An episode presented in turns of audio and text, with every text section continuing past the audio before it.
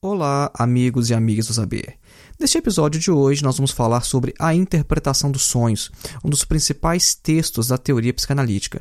Essa obra foi lançada por Freud ali na virada do século, né? a data dela é 1900, mas ele escreveu, na verdade, em 1899, foi quando ele de fato publicou, mas ele queria, de maneira simbólica, lançar o livro na virada do século, então a data dele é oficialmente 1900. Bom, todos nós sonhamos, todos nós temos sonhos à noite. Algumas pessoas sonham com mais frequência que outras, os tipos de sonhos que nós temos é, variam. Né? Tem pessoas que têm sonhos mais elaborados, sonhos com uma aparência mais estranha, mais maluca até, mas é fato que todos nós sonhamos. E por quantas vezes nós já não acordamos tentando compreender aquilo com que nós sonhamos? Às vezes os sonhos nos impactam tanto que nós nos lembramos deles por anos a fio. E outros sonhos, é, a gente é, só nos recordamos dele por alguns dias, às vezes a gente praticamente já esqueceu algumas horas depois. Então, nós vamos tentar compreender o que são os sonhos e como nós podemos interpretar os nossos próprios sonhos. É, essa é uma das principais portas de entrada à psicanálise, porque esse tipo de investigação é um tipo de investigação que nós podemos fazer com nós mesmos. Né? Como nós sonhamos, nós mesmos produzimos o material. É claro que nós temos certas limitações, né? porque às vezes a gente não vai conseguir ver algumas coisas que o nosso sensor não quer que a gente veja, mas a gente compreendendo como os sonhos são formados, a gente compreendendo essas técnicas que o Freud nos ensina, nós conseguimos entender muita coisa sobre nós mesmos. Então, nós vamos falar aqui brevemente neste episódio sobre em que consiste o processo de formação dos sonhos, como que nós podemos interpretar alguns de nossos sonhos e, ao final, eu espero que vocês se sintam motivados a ler esta obra de Sigmund Freud. Acompanhe.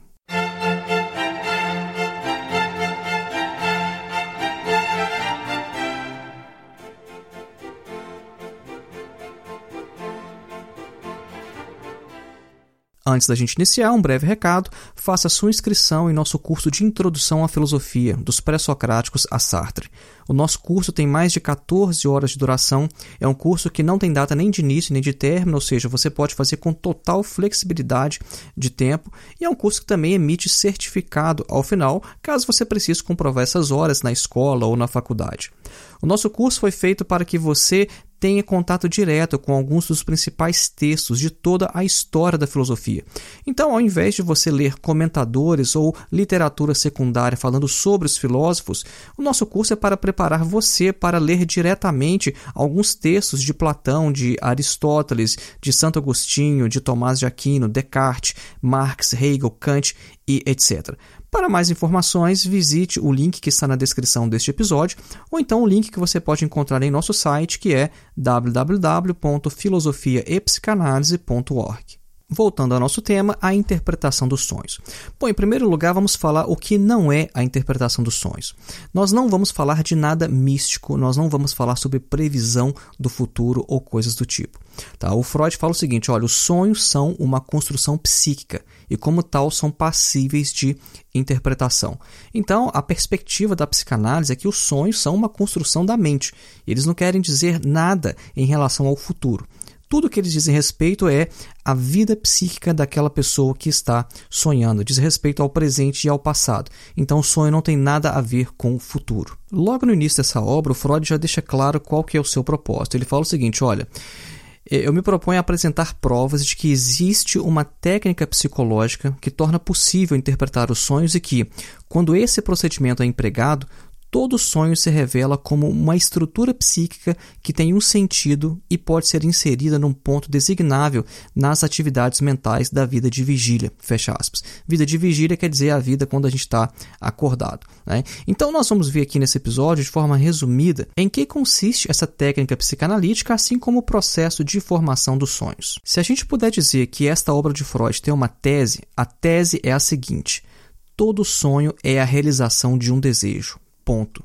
Todo sonho realiza um desejo. Essa afirmação é fácil de verificar em sonhos que são estimulados é, de fontes somáticas, né? como por exemplo, o indivíduo ele se vê no sonho bebendo água e na verdade quando ele acorda ele percebe que ele está com sede. Né? Só que não é apenas isso. A afirmação de Freud vai mais além. Ele diz que não é apenas esse tipo de sonho que é a realização de um desejo, mas sim todo e qualquer sonho. E nesse ponto a gente se pergunta, mas e aqueles sonhos que nos causam angústia e sofrimento, aqueles sonhos em que a gente é perseguido e a gente não consegue correr, ou então aqueles sonhos nos quais as pessoas que nós amamos aparecem mortas. Mesmo nesses casos, o Freud vai afirmar, o sonho está realizando um desejo inconsciente. Só que para a gente poder compreender essa afirmação, a gente deve prosseguir e estabelecer uma distinção muito importante entre dois conceitos cruciais na interpretação dos sonhos, que são o de conteúdo latente e o de conteúdo manifesto. O chamado conteúdo latente é o material de onde se originam os sonhos. Eles são, por assim dizer, a matéria-prima utilizada para sua formação. E eles são, às vezes, também chamados de pensamentos do sonho. Já o conteúdo manifesto, grosso modo, é aquilo que literalmente sonhamos, né? é aquilo que a gente se lembra né, sobre o sonho quando a gente acorda. É quando a gente vai contar para alguém o que a gente sonhou, o que a gente está relatando é o conteúdo manifesto. Né? De uma forma bem resumida, a gente poderia dizer que o conteúdo latente é o sonho em si, enquanto que o conteúdo manifesto é a sua aparência. Nós já vamos explicar qual é a relação entre esses dois tipos de conteúdo e vai ficar mais claro.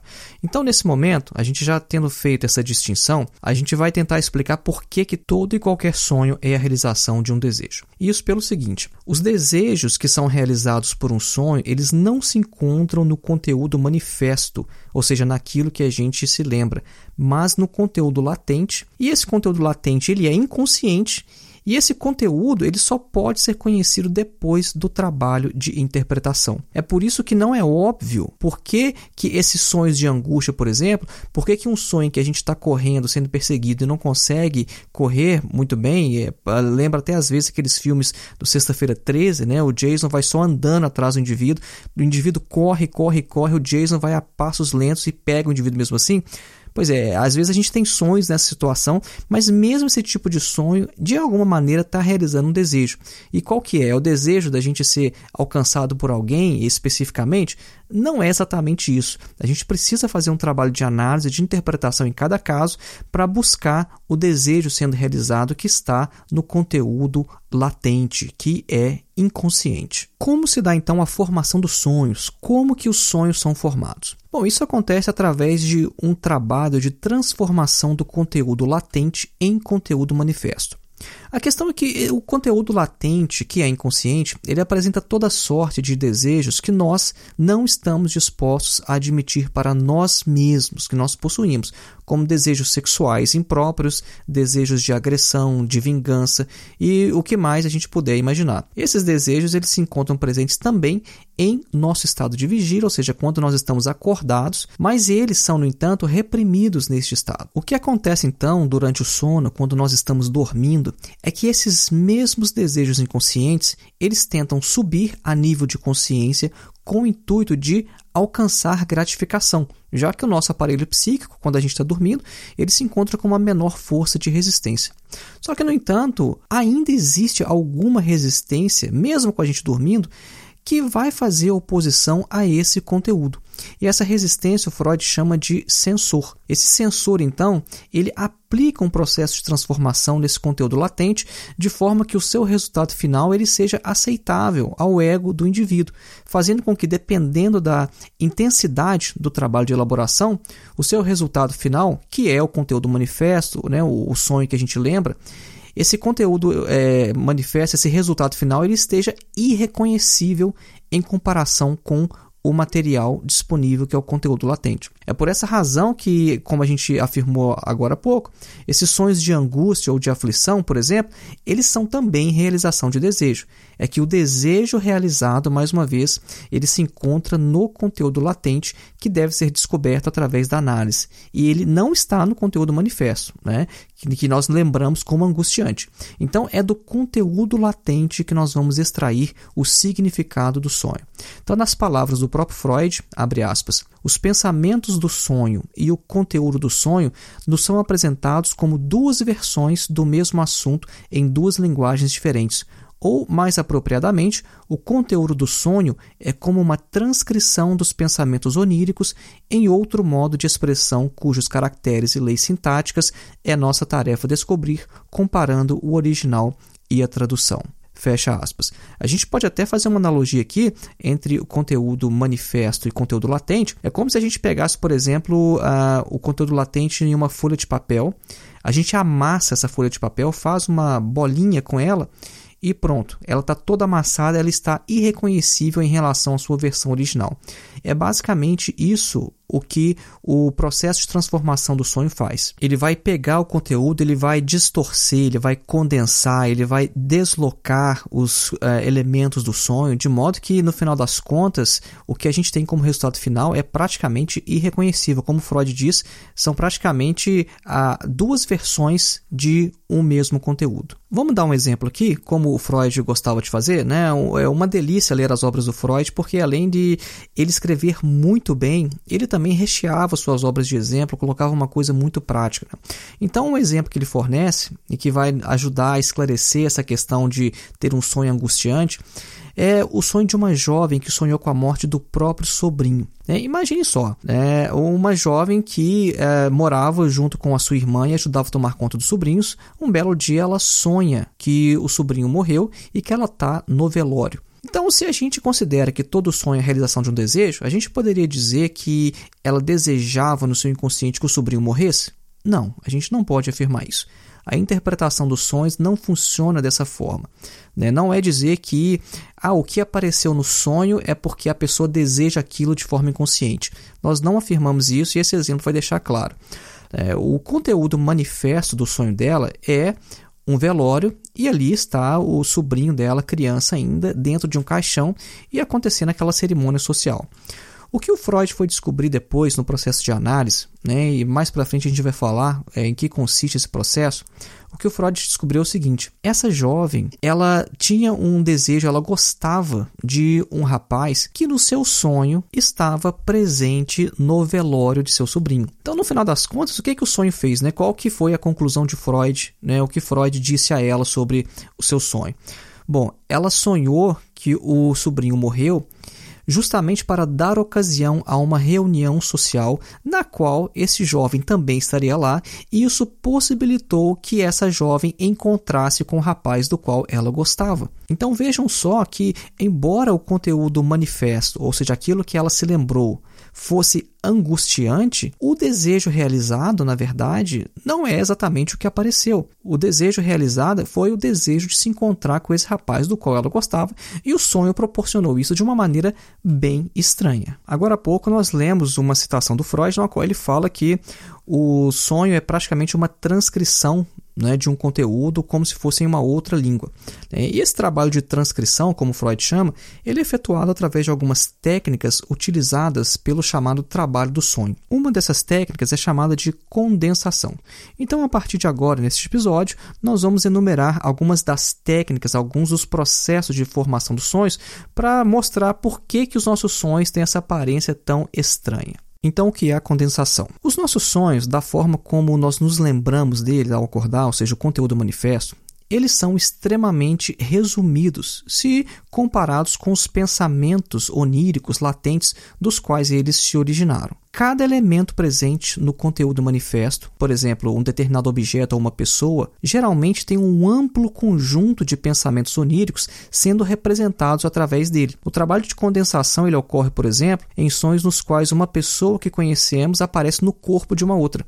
Na verdade, isso acontece porque as duas pessoas estão presentes no conteúdo latente, só que elas foram representadas através de uma única pessoa no conteúdo manifesto devido ao trabalho de condensação que as unificou identificando uma característica comum entre as duas. Então eu já mesmo já tive sonhos assim. Às vezes a gente sonha com o João, só que parece que não é o João, parece que o João está no corpo do Pedro. Né? E a gente fica naquela indecisão, eh, parece que é João, mas é o Pedro ao mesmo tempo. Bom, quando isso acontece é porque as duas pessoas estão representadas ali. As duas pessoas estão presentes no conteúdo latente. Isso é obra do processo de condensação. O processo de formação dos sonhos também emprega o trabalho de deslocamento, que consiste, entre outras coisas, em inverter a intensidade psíquica de alguns elementos do sonho. Então, alguns elementos que são essenciais no conteúdo latente, carregados de intenso interesse, eles são tratados no conteúdo manifesto como sendo de menor importância. Então, há um deslocamento do grau de importância do conteúdo. É, elementos centrais no conteúdo latente, eles são então despojados de seu valor psíquico e transferidos para o conteúdo manifesto apenas como objetos periféricos sem importância. Então, esse processo é um dos responsáveis pela grande diferença entre os conteúdos latente e manifesto. É, por exemplo, às vezes é importante, ao interpretar um sonho, a gente pedir à pessoa que nos relate as coisas que parecem mais secundárias, as coisas mais superficiais em seu sonho. Às vezes ela vai mencionar um pequeno detalhe que às vezes ela, ah, eu estava num quarto e tinha, sei lá, tinha uma bolsa em cima da cama e não sei o que, mas aquilo ali para ela não tem a menor importância. Bom, o psicanalista, quando ele ouve que uma coisa não tem importância no sonho, ele já pode desconfiar que na verdade aquele objeto pode ter uma grande importância no conteúdo latente. Outra característica importante dos sonhos e que vai explicar essa aparência maluca que eles nos apresentam é o fato de que o sonho ele não tem à sua disposição meios para representar relações lógicas entre os pensamentos dos sonhos, sendo que a restauração dessas junções destruídas pelo trabalho do sonho, elas devem ser reconstruídas no processo de interpretação. O Freud, inclusive, ele dá o exemplo né, de ligação lógica pela simultaneidade no tempo. É, ele fala o seguinte, olha, nesse aspecto, abre aspas, os sonhos agem como o pintor que, num quadro da escola de Atenas ou do Parnaso, representa num único grupo todos os filósofos ou todos os poetas. É verdade que, de fato, eles nunca se reuniram num único salão ou num único cume de montanha, mas certamente formam um grupo no sentido conceitual. Fecha aspas. Né, a referência de Freud aqui é aquele quadro famoso né, do Rafael chamado A Escola de Atenas. E nesse quadro aparecem diversos filósofos de diversos períodos da história da filosofia, e bom, eles nunca estiveram juntos. Aquilo não representa né, uma situação real, mas uma situação conceitual. Então, os sonhos fazem mais ou menos isso, né? já que eles não têm meios para representar relações lógicas, às vezes ele coloca um monte de coisa junto que não faz o menor sentido. Mais um exemplo dessa reprodução de relações lógicas no sonho é na relação de causalidade que é representado no sonho por dois tipos de sequência temporal. Num deles, por uma sequência de sonhos e no outro pela transformação direta de uma imagem em outra. Eu poderia citar aqui como exemplo um sonho que uma pessoa me relatou muitos anos atrás, que era o seguinte: essa pessoa estava num barco com os remos na mão e os remos então se transformaram em serpentes. Bom, o que que isso nos diz? Isso significa que há uma relação de causalidade entre os dois elementos no conteúdo latente. Né? Ou seja, tem remos e os remos se transformam em serpentes e a pessoa está no contexto em que ela está em um barco. Né? Como a gente vai ver mais para frente, tem é, todo um simbolismo sexual por trás disso. E por falar em símbolos, a forma de representação mais conhecida dos sonhos é, sem sombra de dúvidas, a de representação simbólica. Né? Desde a antiguidade, os seres humanos têm tentado decifrar os significados dos sonhos se utilizando principalmente deste método a gente pode citar como exemplo o caso bíblico né, de José interpretando o sonho do faraó, por exemplo. Só que a interpretação por símbolos na psicanálise ela ocupa um papel secundário. Os símbolos devem ser utilizados apenas como método auxiliar quando o paciente não conseguir fornecer associações dos elementos de seu sonho. É nas palavras do próprio Freud, abre aspas, as duas técnicas de interpretação dos sonhos devem ser complementares uma à outra, mas tanto na prática como na teoria, o primeiro lugar continua a ser ocupado pelo processo que descrevi inicialmente e que atribui uma importância decisiva aos comentários feitos pelo sonhador, ao passo que a tradução de símbolos, tal como a expliquei, está também a nosso dispor como método auxiliar. Fecha aspas. O que é, que é importante a gente levar daqui? Não existe isso de que interpretações é você pegar uma lista de símbolos e falar: ah, eu sonhei então com uma serpente, a serpente significa X. Eu sonhei então com um sapo, o sapo significa Y. Isso não tem nada a ver com a interpretação dos sonhos na psicanálise. É, a interpretação dos sonhos na teoria psicanalítica ela se dá através das associações que o paciente vai fazer no contexto de análise. A interpretação simbólica é um método auxiliar que pode nos ajudar a entender algumas coisas quando o paciente chegou ali no limite e ele não consegue mais, por exemplo, fornecer associações, ou então é como uma carta na manga. Né? Às vezes o paciente está relatando um sonho, o psicanalista já conhece vários símbolos, já sabe o que esse símbolo geralmente representa, então ele já fica ali às vezes esperando que o paciente forneça alguma associação nesse sentido, mas ele pode ser desmentido. Né? A análise pode mostrar que o que parece um símbolo típico, na verdade, tem outro significado para aquele paciente. É porque cada pessoa é única, cada pessoa tem um sonho que é próprio, que diz respeito à sua própria vida mental. Então a gente não pode achar que representação por símbolos é a técnica da psicanálise, não é. É um método auxiliar complementar apenas. Além disso, Freud ainda ressalta que o simbolismo não é peculiar aos sonhos, mas característico da representação inconsciente, em particular no povo e é encontrado no folclore, nos mitos populares, nas lendas, nas expressões idiomáticas, na sabedoria dos provérbios, né, nos xistes, nas piadas né, correntes, em grau mais completo ainda do que aparece nos sonhos. É, muitos símbolos eles são considerados universais e representam quase sempre as mesmas coisas. Um dos exemplos que Freud cita é o de imperador ou imperatriz, ou então do rei, da rainha. Né? O Freud fala que eles de fato representam, em geral, os pais do sonhador, e o príncipe ou a princesa representa a própria pessoa que está sonhando. Outro símbolo típico é o ato de subir e descer escadas ou degraus. Este símbolo é uma representação do ato sexual. Ou então, é, mesas que estão ali prontas, postas para refeição e tábuas representam mulheres. Todos esses símbolos que eu estou apresentando aqui, eles são fornecidos pelo próprio Freud, tá? na obra A Interpretação dos Sonhos. É, ele fala, por exemplo, que todo tipo de arma e instrumento, como revólveres, facas, punhais, martelos, etc., é uma representação do órgão sexual masculino. Calvície, queda de cabelos, queda dos dentes e decapitação são alguns símbolos de castração, da mesma forma que lagartos e lagartixas, né? porque lagartos e lagartixas são animais cujas caudas voltam a crescer quando arrancadas.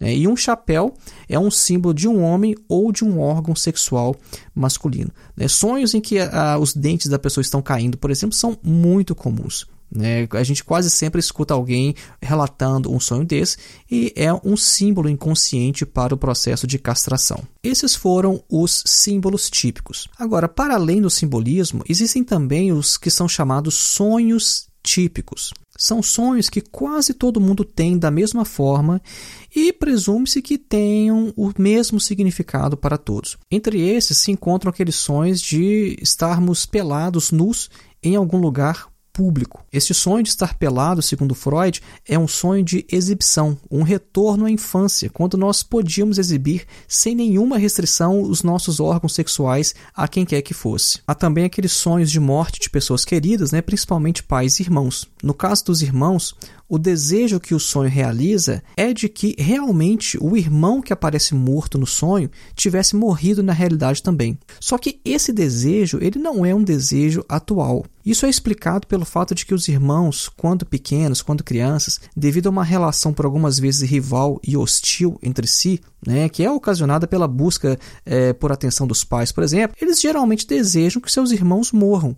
Só que a morte para uma criança não representa o mesmo que para nós adultos. Para as crianças, morrer é apenas ir embora. Né? Então, quando alguém morre, o que a criança representa? Ah, foi embora. Só que esse desejo infantil ele permanece em nosso inconsciente e às vezes ele vai aparecer, né, por razões que devem ser analisadas em cada caso, em nossos sonhos enquanto adultos né, pelo fato de que o conteúdo do inconsciente ele é indestrutível, ou seja, não há tempo nem espaço no inconsciente. Né? O Freud afirma que nele não há diferença entre um desejo que lá está há poucos minutos ou há vários anos. Então, quanto a esse desejo infantil é, pela morte dos irmãos, o Freud afirma o seguinte, aspas, estar morto significa aproximadamente o mesmo que ter ido embora, ter deixado de incomodar os sobreviventes. A criança não estabelece nenhuma distinção quanto ao modo como essa ausência é provocada, se é devido a uma viagem, a uma demissão, a uma separação ou à morte. Fecha aspas. Nesse ponto, a gente deve mencionar de passagem que geralmente a interpretação dos sonhos vai remeter a desejos infantis. Né? Os sonhos eles apresentam na verdade várias camadas. Né? O ponto de partida de qualquer sonho são eventos do dia anterior. Só que esses eventos do dia anterior eles vão estabelecer alguma forma de conexão com as nossas experiências mais remotas. Então é por isso que às vezes aparece a morte de um irmão no sonho, um desejo que na verdade não é atual, um desejo infantil, mas que por algum motivo conseguiu subir a nível de consciência e alcançar gratificação através do sonho. Outro exemplo de sonho típico que também se origina de reminiscências infantis são aqueles sonhos com ladrões tentando invadir a nossa casa ou um determinado ambiente. Né, nas análises de Freud, ele descobriu que os ladrões representavam, em todos os casos, o pai do indivíduo que estava relatando o sonho. Nesse ponto, a gente pode se perguntar: mas por que determinados símbolos significam determinadas coisas? A psicanálise, nesse ponto, ela é descritiva. Ela não vai explicar por que, que a imagem de um homem saindo da água representa o nascimento. Ela não vai explicar por quê. Ela vai explicar, olha, geralmente quando a gente tem esse tipo de imagem, o que está por trás ali no inconsciente é uma situação representando o nascimento, um parto. Né? Por isso que, por exemplo, a gente tem aquela imagem né, do, do Moisés sendo retirado das águas ali no livro de Êxodo. Né? Justamente, a gente percebe então como que esses símbolos inconscientes eles se manifestam não apenas nos sonhos, mas também no folclore, na mitologia e na literatura. Então, resumindo o que nós vimos aqui nesse episódio, nós vimos que todo sonho é a realização de um desejo. Só que esse desejo ele não se encontra no conteúdo manifesto, ou seja, naquilo que a gente lembra do sonho, mas no conteúdo latente. Então nós vimos que todo sonho então ele tem o conteúdo latente, o conteúdo manifesto, conteúdo manifesto é como se fosse uma transcrição em outra língua daquele conteúdo latente, porque o conteúdo latente é onde estão ali desejos impróprios, desejos com os quais nós mesmos temos problemas em admitir para nós mesmos.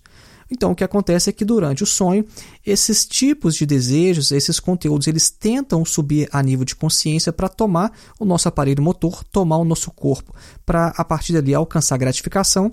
Só que nós ainda temos um sensor, né? Embora a gente não tenha aquela repressão atuando da mesma forma quando nós estamos acordados, mesmo dormindo nós ainda temos uma censura. E essa censura, então, ela vai impedir que esses desejos ganhem alguma forma de expressão consciente. Então, o sensor vai aplicar todo um trabalho em cima desse conteúdo. Nós vimos alguns deles que foram, por exemplo, a condensação. Né? Nós vimos que o conteúdo latente ele é muito mais amplo do que a gente consegue é, lembrar no conteúdo manifesto. Então, o sensor aplica uma condensação em cima daquele conteúdo. A gente viu o deslocamento. É, a gente viu que tem deslocamento, às vezes, até do, do afeto do peso psíquico de determinados conteúdos, objetos, né, no conteúdo latente. Por exemplo, algo que é importante no conteúdo latente aparece invertido como algo sem importância no conteúdo manifesto. A gente viu que os sonhos não têm meios para representar relações lógicas, né, então às vezes ele é, representa isso através de uma sequência de sonhos, né, quando a gente tem mais de um sonho na mesma noite, ou então quando um objeto se transforma em outro. E nós vimos também alguns dos símbolos que aparecem nos sonhos, alguns símbolos típicos. E mais ao final, nós vimos também alguns sonhos típicos, né? sonhos que todo mundo tem e que parecem representar a mesma coisa para todas as pessoas, né? como por exemplo o sonho de estar pelado em um local público. A obra do Freud tem muito mais do que a gente pôde apresentar aqui, é uma obra riquíssima, né? e o Freud afirmava que os sonhos são a estrada real de acesso ao inconsciente. Né? O Freud gostava muito de interpretações e ele dava grande valor à técnica de interpretação de sonhos, e é uma ótima porta de entrada também à psicanálise, porque ao ler essa obra, né, ao nos ocuparmos com o assunto de sonhos, nós mesmos passamos a sonhar mais vezes. Né? Eu já li essa obra umas quatro vezes. E nos períodos em que eu estava lendo essa obra, eu tinha sonhos com muito mais frequência, porque eu estava pensando sobre os sonhos o tempo todo e eu sempre é, sonhava e aplicava né, as técnicas de Freud, as técnicas psicanalíticas para interpretar e compreender meus próprios sonhos. Então a obra tem muito mais do que a gente apresentou aqui, né? nós demos só uma ideia, uma pequena introdução bem geral, bem panorâmica, em que consiste a interpretação dos sonhos e eu recomendo fortemente que você leia essa obra de Freud, porque ela vai te dar uma boa base para compreender o restante da psicanálise e tenho certeza que você vai compreender mais sobre você mesmo. E mais uma vez, não se esqueça de fazer a sua inscrição em nosso curso de Introdução à Filosofia, dos pré-socráticos a Sartre. O link para o nosso curso está na descrição deste episódio ou então em nosso site www.filosofiaepsicanalise.org. Um grande abraço e até o próximo episódio.